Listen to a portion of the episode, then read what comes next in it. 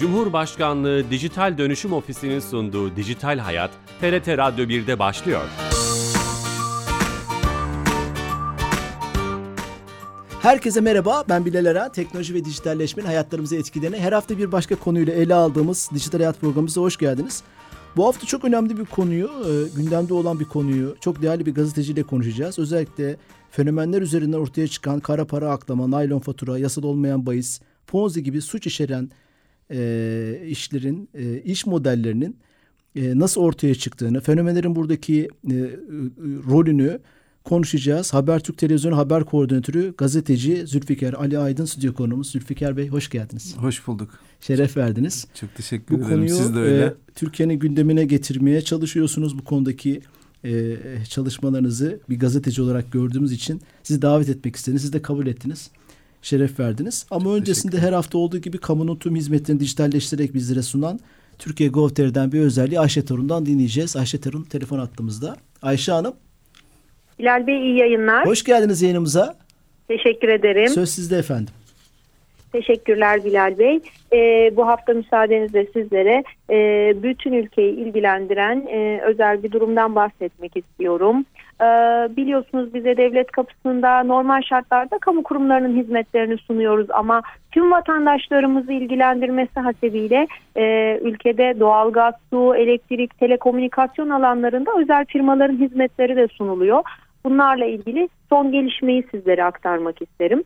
E, bunlardan bir tanesi doğalgaz dağıtım şirketleri e, bu hafta itibariyle doğalgaz dağıtım şirketleriyle ilgili çalışmalarımız tamamlanmış bulunmakta ve 81 ilde bulunan 73 adet e, doğalgaz dağıtım şirketinin sunduğu belli hizmetler e, ülke genelinde olmak üzere devlet kapısında sunulmakta. E, bu hizmetleri de sizlere saymak isterim. E, kıymetli hizmetler, abonelik sorgulama, fatura sorgulama, abonelik sözleşme başvurusu ve abonelik sözleşmesi fesih başvurusu olmak üzere dört standart hizmette ülke genelinde hizmet veriyoruz artık. Müthiş. Doğal Türkiye'de o zaman doğal gazla ilgili tüm işlerimizi hemen hemen hepsini çevrim içi yapabiliriz e-devlet üzerinden. Aynen öyle Bilal Bey. Ee, bir dipnot daha vermek isterim. Biliyorsunuz biz e-devlet kapısında hizmetlerin mirasçılar adına sunulması ile ilgili de çalışmalar yapıyoruz. E, bu hizmetlerde özellikle abonelikle ya da fatura ile borçla ilgili hizmetlerde biliyorsunuz bu alanda çok önemli. E, doğalgaz alanındaki çalışmalarda şu anda bunlara da yoğunlaşılmış durumda. E, mirasçılar adına da bu borçların ve faturaların sorgulanmasına ilişkin çalışmalarımızı yapıyoruz. Ülke genelinde bu tamamlandığında bunun da bilgisini veriyor olacağım. Merakla, heyecanla bekleyeceğiz. Ellerinize, emeklerinize sağlık. Teşekkür ediyorum. İyi yayınlar diliyorum. Sağ olun. Çok teşekkürler. Evet Ayşe Torun'dan yepyeni bir hizmeti dinlemiş olduk.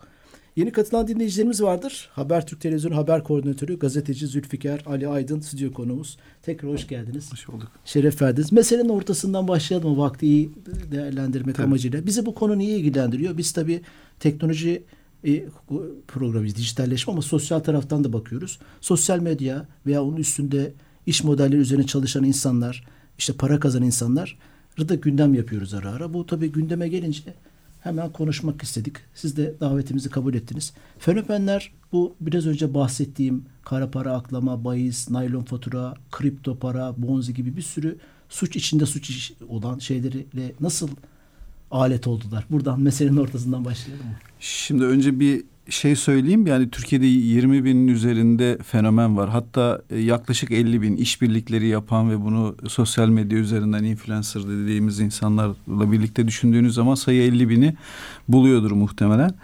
E, bu insanların hepsini suçlayamayız tabii ki. E, öyle bir e, hatırlatma yaparak bu Çok konuşacaklarımızı e, konuşalım. E, çok fazla sayıda özellikle bir çiftle birlikte Dilan Engin Polat ve diğer fenomenler Şampiyonlar Ligi fotoğrafı Şampiyonlar Ligi. ve onlarla birlikte gündeme gelen kara para vergi kaçırma suçu. Tabii bütün bunlar hep böyle neden sonuç ilişkisi içinde değerlendirmek lazım. Yani tek başına bu fenomenler ortaya çıkıp para harcayıp e, paralarıyla gündem olan e, insanlar gibi görünüyor ama olayın arkasında tabii bu sonucun ortaya ve bu insanların tartışılmasına neden olan şey biraz daha başka.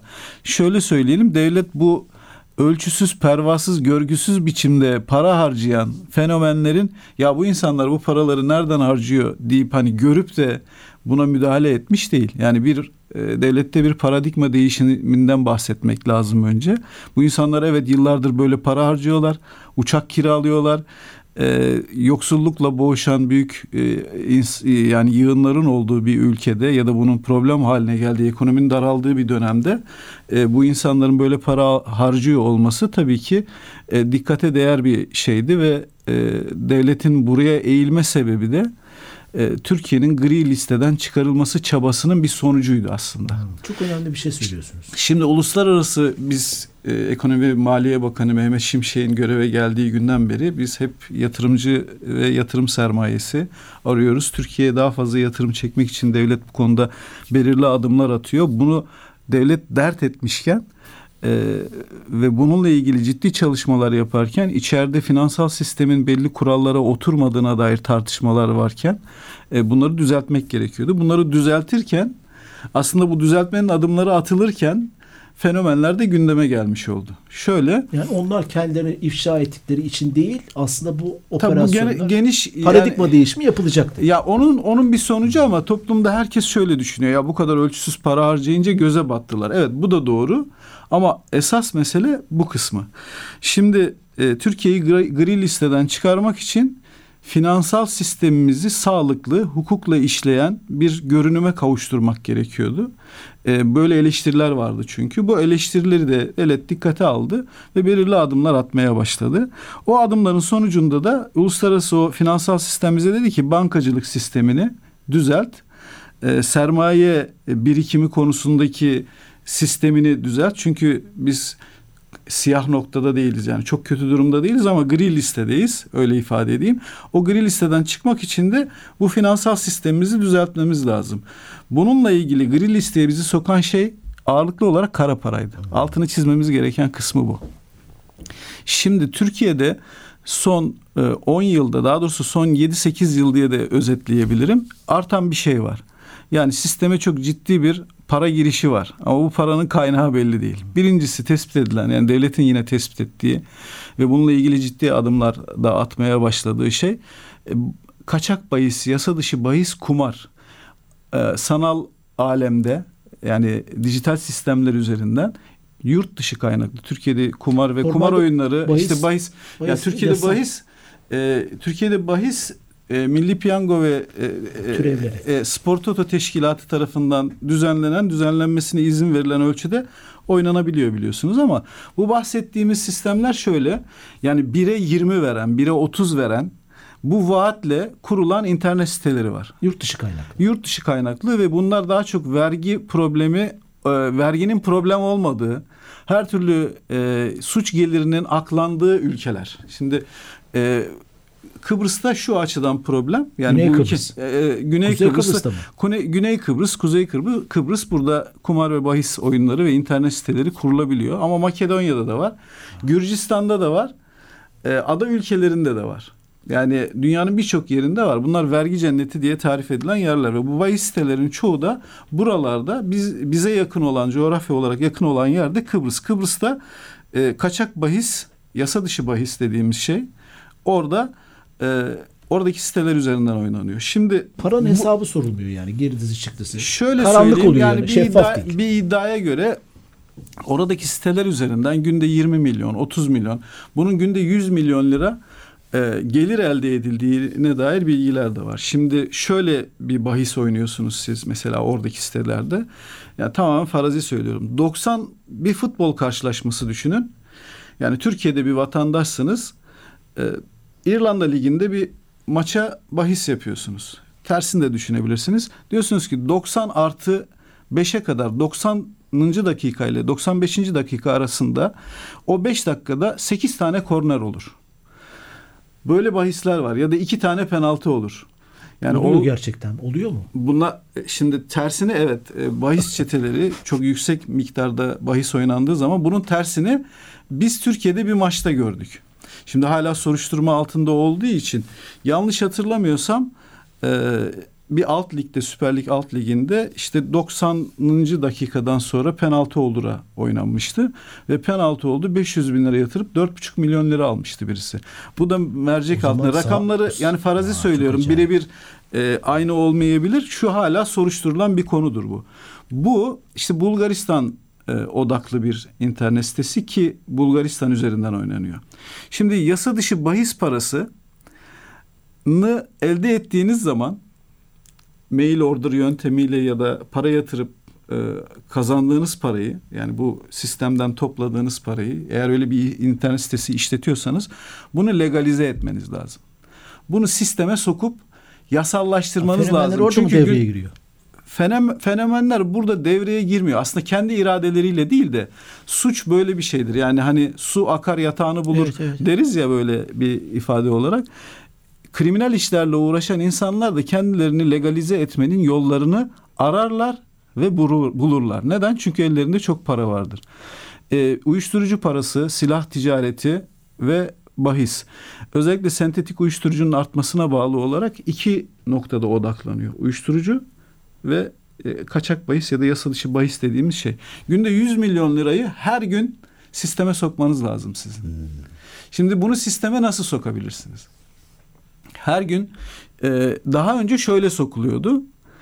E, mantarlama denilen bir sistem var. Yani küçük küçük hesaplar e, gerçek kişilere ait olmayan ya da gerçek kişilere ait olan hesapları kiralıyorsunuz. Bunların üzerinden diyelim ki Bilal Eren'in aylık kazancı 30 bin lira. İlk dönemlerde böyle yapıyordu bahis baronları dediğimiz insanlar. Hesap kiralıyorlardı ya da başka dijital platformlardan sahte hesap üretiyorlardı. Kabaca anlatıyorum hem de hızlıca anlatayım çünkü çok e, çarpıcı şeyler var burada. Bu hesapları kiralıyorsunuz ya da alıyorsunuz. Ya da sizin amcanıza ait bir hesap. Diyor ki Ahmet amca sen bana şu hesabını ver her ay bize 9 bin lira yap. 10 bin lira yaparsan dikkat 9 bin lira transfer et diyor. 10 bin lira yaparsan bu transfer dikkat çeker. Çünkü senin mali tablonda en fazla 9 bin liralık transfer yapabilirsin. Ama bahis gelirleri o kadar çok arttı ki ne Ahmet amcaya ihtiyacı var ne de binlerce hesap üretmeye ihtiyacı var. Onun paravan şirketlere ihtiyacı var. Tamam. Fatura kesen insanlara ihtiyacı var. Hazır şirketlere ihtiyacı var. Ve bu hazır şirketlere e, bulduğu zaman bunu bir fenomen üzerinden de buluyor. E, bir influencer üzerinden de buluyor. Normalde işte e, mahalle arasındaki e, herhangi bir gıda şirketi olan birisi üzerinden de bulabiliyor. Ve güzellik merkezi üzerinden bulabiliyor. Evet, neden? Neden bu, merkezi. neden buralardan buluyor biliyor musunuz? Çünkü sürekli fatura Ha, kesebiliyorsun burada. sokakta karşıda var. Yani bir güzellik, merkezi, Tamam. bir güzellik merkezine günde kaç kişi gidebilir? 50 kişi gidebilir mi? Gidebilir diyelim ki 10 Yüz kişi. şubesi olursa ama değil mi şehirlerde her yerde. Tabii ki mi? franchise'dan da para kazanırsınız. Şimdi onu 7 milyon sosyal 8 milyon e, kullanıcısı takipçisi olan 10 milyon kullanıcısı olan bir sosyal medya hesabına sürekli paylaşır ve o insanların gözüne sokarsanız orada e, sürekli parayla eğlenen bir kadın erkek figürü ne kadar çok para harcıyorlar ne, neleri var güzellik merkezleri Ha, var demek neleri var Ha. şirketleri var neleri var işte kargo şirketi var her neyse e, diye gösterip ya zaten arkasında 50 tane e, güzellik, merkezi. merkezi var. Ha, çalışan Bunun. bir iş modeli Diye- var. Diyorsunuz çalışan bir iş mi? Kadın buradan acayip paralar kazanıyor. Mesela başka bir güzellik merkezinden bahsediyoruz. Ben geçen gün özellikle takip ettim. Diyor ki e, bir yine fenomen olanlardan bir tanesi işte kaşınızı aldırmanın bizdeki fiyatı 5 lira 5 bin lira ama bugün size özel indirim yaptım diyor. 800 lira. Yani o güne özel mesela e, kaç fatura kestiğine bakmak lazım. Yani e, ismini söylemeyelim tabii. Yani gerçekten iş yapanları da bağlamayalım. E, onları da incitecek şeyler söylemeyelim. Ama bu sistem güzellik merkezleri üzerinden böyle çalıştı. Yarın başka bir şey de olabilir, Şöyle düşünün. Şöyle düşünün. Diyelim ki 50 çalışanınız var. 100 kişiye 100 kişinin saçını yapabilirsiniz bir güzellik merkezinde. Ben tabii bilmiyorum işin tekniğini. Ama 5000 kişiye iş yapamazsınız orada. 5000 tane fatura kesemezsiniz.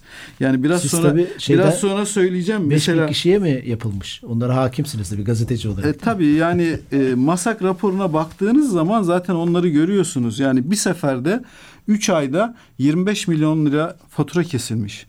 Yani 25 milyon liralık e, iş yapabilmeniz için yani tamamen örnek üzerinden söylüyorum. Herhalde bir 3000 4000 çalışanınız olması lazım. Masak raporu bakmış yani var mı çalışanı diye 30 tane şirket kurmuş ama bir tane çalışanı yok. SGK çalışanı yok.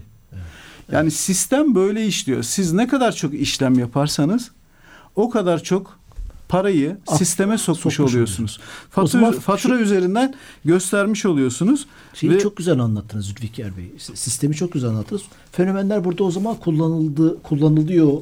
Evet. Şimdi fenomenleri nasıl yapıyorlar? Bunlar şimdi legalize olmak şöyle bir şey. Siz kendinizi meşrulaştırıyorsunuz. Şimdi bu fenomenlerin yanında yanlarına ortak alıyorlar. Değil mi? O ortaklara bakmak lazım mesela. O ortaklar kim? Paraları nereden elde ediyorlar? Birdenbire e, geliyor diyor ki benim işte şu markam var. And e, Beauty. Şu anda salladım tamamen örneği. Güzel oldu ama, Ee, güzel. Rise and Beauty diye. Ee, biri geliyor bir milyon dolar veriyor oraya.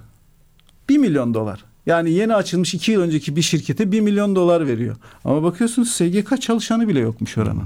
Markaya Dolayısıyla verdi diyor. 1 Markanın milyon dolar. 1 milyon doları sisteme sokmuş ve göstermiş oluyorsunuz. Ya da e, 800 liraya yapılan şeyi 10 bin lira Ha, gösterip o teklif eden de Ekim'in ekosistemin içinden biri. Tabii ki. Ya, o- Yani öyle e, aynı zamanda fenomenleri kullananların yanında bir de onları e, destekleyen ya da onun yanında görünüp çok fazla insana ulaşıp aa iş adamıymış, yatırımcıymış, gelmiş o merkeze ortak olmuş, o şirkete ortak olmuş diyen insanlar da var. Tabii ki bunları denetleyen bir sistem olması lazım ama şunu söyleyebiliriz yani bu fenomen kısmında fenomenleri keşfediyorlar. Çünkü dedim yani su akıyor yatağını buluyor. Yatağı yani oradaki kasıt fenomenler var ve onların her gün kestikleri faturalar var. Onlar belirli limitlerde vergi ödüyorlar. Belirli limitlerde her gün fatura kesiyorlar ya da bir şirketleri var. O şirket üzerinden mal, hizmet, alış, satışı üzerinden e, bunları gösteriyorlar ve dolayısıyla o alışveriş üzerinden de e, para, Legalize para oluyor. legalize olmuş Legalize. oluyor. Şöyle bir yöntem de var ek olarak hemen onu da söyleyeyim. Sorularla devam edelim. Ee, yöntem şu. Siz şirket kuruyorsunuz. Bilal Eren e, Ticaret Limited şirketi. E, beraber ortağız. Ben de ayrı bir şirket kuruyorum. E, Zülfikar Ali Aydın Ticaret Limited şirketi. Aslında aynı şirketiz. Beraber suç gelirimizi aklayacağız. E, siz bana mal satıyorsunuz. Ben size birimiz cebi, yani ikimizin parasını birimizden alıp diğerinin cebine sokuyoruz. Aslında para bizim oluyor. Yani da bunu- bunu fenomenlere. Ha, uyarlayabilirsiniz. Fenomenlere uyarlayabilirsiniz. Uya- uyarlayabilirsiniz. Yani aslında size bu kara para işini veya diğer biraz önce saydığım suç işlerini yapan örgütler tır- tırnak içinde var. Evet. Bu, bu, bu dönemde fenomenlere uygun bulmuşlar. Evet çünkü Öyle dün mesela dün bize ikimize yani bu kurduğumuz iki şirketi zaten sürekli e, kaçak bahis işi e, yasa dışı bahis yapanlar son dönemde özellikle şirket kurduruyorlar herkese. Yani bu son dönemde artan markalar, şirketler bunların hepsi için söyleyemem ama bir bölümü için böyle bir şey var. Gidin Zülfikar, Bilal gel buraya e, 100 milyon aklayacağız. Diyor ki sen git bize iki tane şirket kur. Birinizden alın birinize satın. E, mal ve hizmet alımı yoluyla bir tane krem yapıyoruz böyle ya da işte buradaki bir bardak gibi. E, bardak krallığı kuracağız örneğin. O bardak krallığını nasıl kuracağız? 100 milyonluk bardağı ben size satacağım. Siz alacaksınız. O 100 milyonu e, şöyle yapıyoruz biz. Bah- Bahis baronu diyor ki al sana 100 milyon. E, bunu akla. Sana yüzde ikinize yüzde onar vereceğim. E, 120 milyona mal oluyor ona. Çünkü o gün 100 milyon akladı. E, 120 milyona mal oluyor ama onun için sorun değil. Önemli olan onu ticaretin içinde gösterebilmek. Hikaye Aslında bu. Ve bunun birçok yöntemi var. Aslında şey hani bu bu örnekten birçok soruma da cevap almış oldum. Hani Evet. fenomenler bu işin neresinde kara para veya tırnak içinde diyen naylon fatura işleri nasıl yapılıyor? Sistem nasıl yapı, çalışıyor? Doğru. Aslında arka tarafta başka bir e, bu işi yapanlar var, kullanıyor gibi soruları soracaktım. Bu çok takipçilik meselesi de insanlarda bir güven, belki hatta bu işin denetimini yapacak hukukta, e, kamuda da bir güven yaratıyor olabilir mi? Yani Dilan Polat ya 10 milyon takipçisi var ya. Bu e, bu kıymetli bir kanaat önderidir tırnak içinde en azından bir kesim için deyip bir güvenlik perdesi de kalkanı da yaratıyor mu? Öyle bir şey hissettiniz mi? Şimdi şöyle oluyor. Ben bir örnekle günlük hayatıma yansıyan bir örnekle söyleyeyim. Dilan Polat'ın 7 milyon takipçisi olduğunu bir arkadaşım vasıtasıyla hani biri birebir takip ettiğim biri değildi ama bir süre önce uzun bir süre önce aylar önce e, ben fark ettim ve takip ettiğimde yani gazeteci şüphesi belki o refleksle ilgili bir şey. O sebeple bana şüpheli geldi. Gerçekten çok şüpheli geldi. Orada kazanılan para, harcanılan para bunun arka planında ne olduğunu e, gerçekten merak ediyordum ama kısa süre sonra zaten Siz bir gazeteci refleksiyle baktınız ama Evet yani herkes bizim gibi bakmak Herkesin- zorunda değil. Yani o bu bir biraz güven şeyi sağlıyor herhalde. Ya bu kadar takipçisi olan bir insan kirli işlere bulaşmaz. İşte ne bileyim ku- kurala, hukuka uygun hareket eder. Evet parasını görgüsüzce harcıyor. Çünkü para harcamanın hukuki bir karşılığı yani siz eğer hukuk içerisinde paranızı kazanıyorsunuz istediğiniz gibi harcarsınız. Onun artistliğini, e, havasını atarsınız en fazla edepsiz derler size. Tabii medya medyanın sağladığı bir güven duygusu da var. Sosyal medyada da iyi kötü her neyse var. Yani çok tartışılan bir alan olmasına rağmen bu alanların sağlayacağı itibar, prestij bunları kullanarak e, daha görünür olarak herkesin imrendiği insanlar olarak herkesin e, harcadığı para limitini düşündüğü zaman keşke onun yerinde olsaydım dediği bir insanı kimse sorgulamaz. Hani bizim refleksimiz gibi düşünmek ya da değerlendirmek zorunda değil insanlar. Ama bu tip para harcamaların ölçüsüz, pervasız e, bunların problemli ve şüpheli olduğunu e, düşünüyorum ve herkesin de böyle bakması gerektiğini Şimdi düşünüyorum. bundan sonra Normal bu, değil. Bu olaydan sonra bu tip e, şey yapanlar, kendini ifşa edenlere bu gözle bakma refleksimiz mi gelişmiş olacak belki de? Gelişmeli. Hayır mı gelişti yani bu işten sizce? Ge- gelişmeli. Sadece toplumun değil hani devletin de bu konudaki paradigma değişinin çok yararlı olduğunu ve uzun vadede belki orta vadede çok ciddi sonuçlar doğuracağını düşünüyorum. Yani bu sistemin tamamen ekonomimizin bünyesinden tasfiye edilmesi için çok elzem bir şey bu. Yani biz burada e, belirli isimleri konuşuyor gibi görünebiliriz ama esasında ekonominin güvenliği ülkenin güvenliği demek. Ülkenin e, sisteminin daha güvenli ilerlemesi belki enflasyonla mücadele yani dar gelirli açısından daha sağlıklı bir ekonomik model üretilmesi için insanların bence bunu talep de etmesi gerekiyor. Yani bu ölçüsüz kazanma ve harcama kültürü sadece fenomenler için değil e, eğer varsa iş adamları için o sistemin içinde bundan beslenen buraya odaklı iş yürüten ülkenin yani nihayetinde bu vergi suçu. Evet. Yani toplumun halkın hepimizin parasından Buraya para çalınan kaptıran bir şey demek. masumlar da olabilir yani tırnak içinde. Herkesi belki o ekosistem içindeki herkes değil. Hani franchise almıştır. Antalya franchise'ını almıştır o güzellik merkezinin. Evet. O adam masumdur belki. Onu da artık bu konuda bir farkındalık gelişmesi Ee, lazım. Son yaratması. 5 dakikada şeyi sorabilir miyim? O kadar hızlı geçiyor ki vakit. Evet, Sizin biraz bir hızlı geçmiş. olarak şöyle bir şey yapabilir miyiz? Programın sonunda şöyle bir şey yapsak. Bu konu tabii sizin o kadar dosyayla gelmişsiniz ki keşke vaktimiz olsa da anlatsak. Ama kamu yayıncılığı prensibi felsefesiyle şunu sormak istiyorum. E, kara para aklayan, kripto para işinde pis işlere karışan, Ponzi ekosistemin içinde olan o kadar çok çiftlik banktan beri şeyler yaşıyoruz ki şöyle Evet. bir rehber olamaz mı? E, kötü işlere bulaşmış fenomenleri anlama rehberi. Mesela bize beş tane madde sayabilir misiniz? Böyle bir mühendis kafasıyla söylüyorum ama biz nasıl anlarız? Bireysel olarak ben neye bakmalıyım? Bir fenomenin o hani bazı fenomenler dedik çok doğru bu uyarı. Yani onu subjektif ya da objektif de olsanız değerlendireceğiniz Ortak şey... özellikleri de bu kötü adamların yani. Şimdi aslında birçok özelliğini saydım burada. Burada sistemimiz zaten devreye giriyor. Yani bizim dışımızda bizim haklarımızı, hukukumuzu, devletin hakkını, hukukunu koruyan sistem. Yani e, 27 milyon liralık satış yapıp 3 milyon lira e, kar gösterip bunun yani 27 milyonun 3 milyonu kar somut bir faturadan bahsediyorum. Bunun karşılığında 100, mil- 100 bin lira bir vergi veriyorsa bir şirket sahibi, iş insanı, iş kadını, iş adamı her neyse sistemin burada devreye giriyor olması Tamam, lazım. benim ağzımda Paradigmanın- sorumun ne kadar kötü bir soru olduğunu bana söylediniz. Dediniz ki bunu vatandaş anlayamadı, bunu devlet anlamalı diyorsunuz bana. e, kanun doğru. ve kurallar yürüdüğü zaman bu kişi 100 bin lira vergi gösterip bizimle dalga geçer gibi bu paraları çalıp sonra da avukatları vasıtasıyla ya işte bu kadar para kazandıkları iddia ediliyor. Faize bile yatırmamışlar bu parayı. Nasıl bu insanlar kara parayla suçlanıyor diye Canlı söyletti mi size? Evet, ortalıkta gezemez. Anlatabiliyor muyum? Yani hem böyle vergi vergi kaçıracaksınız ve bunun kara para olduğuna dair, kaçak bahis parası olduğuna dair ciddi şüpheler olacak ve siz bu insanları savunurken şey diyeceksiniz. Ya işte bu kadar çok para kazandıkları söyleniyor. Uçak bile kiralay kiralama aşamasına gelmişlerdi.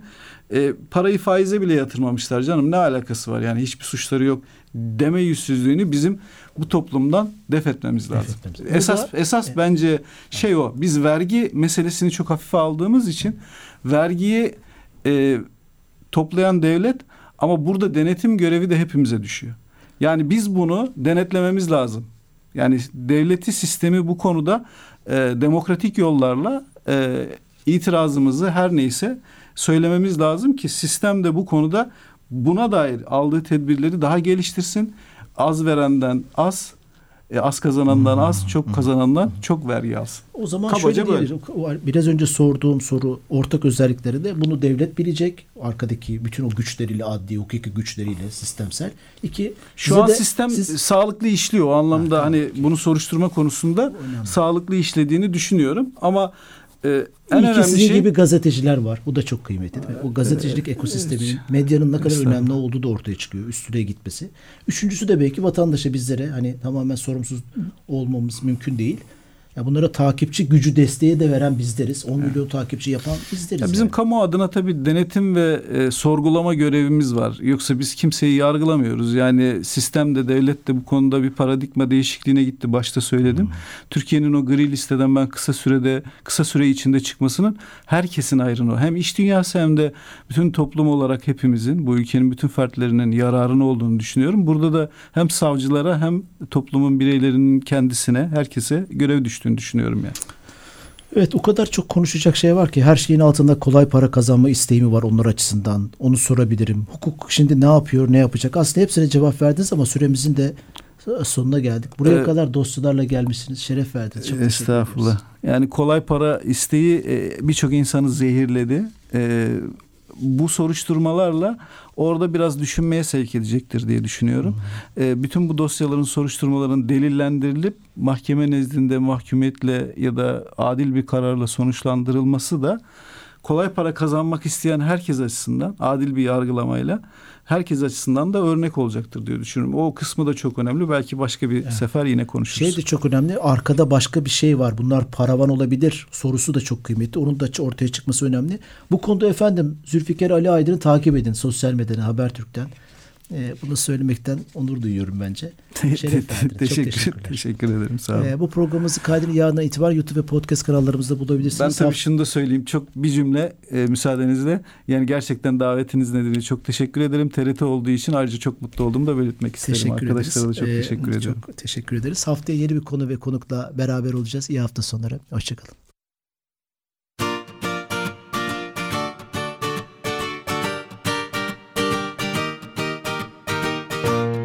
Cumhurbaşkanlığı Dijital Dönüşüm Ofisi'nin sunduğu Dijital Hayat, TRT Radyo 1'de sona erdi.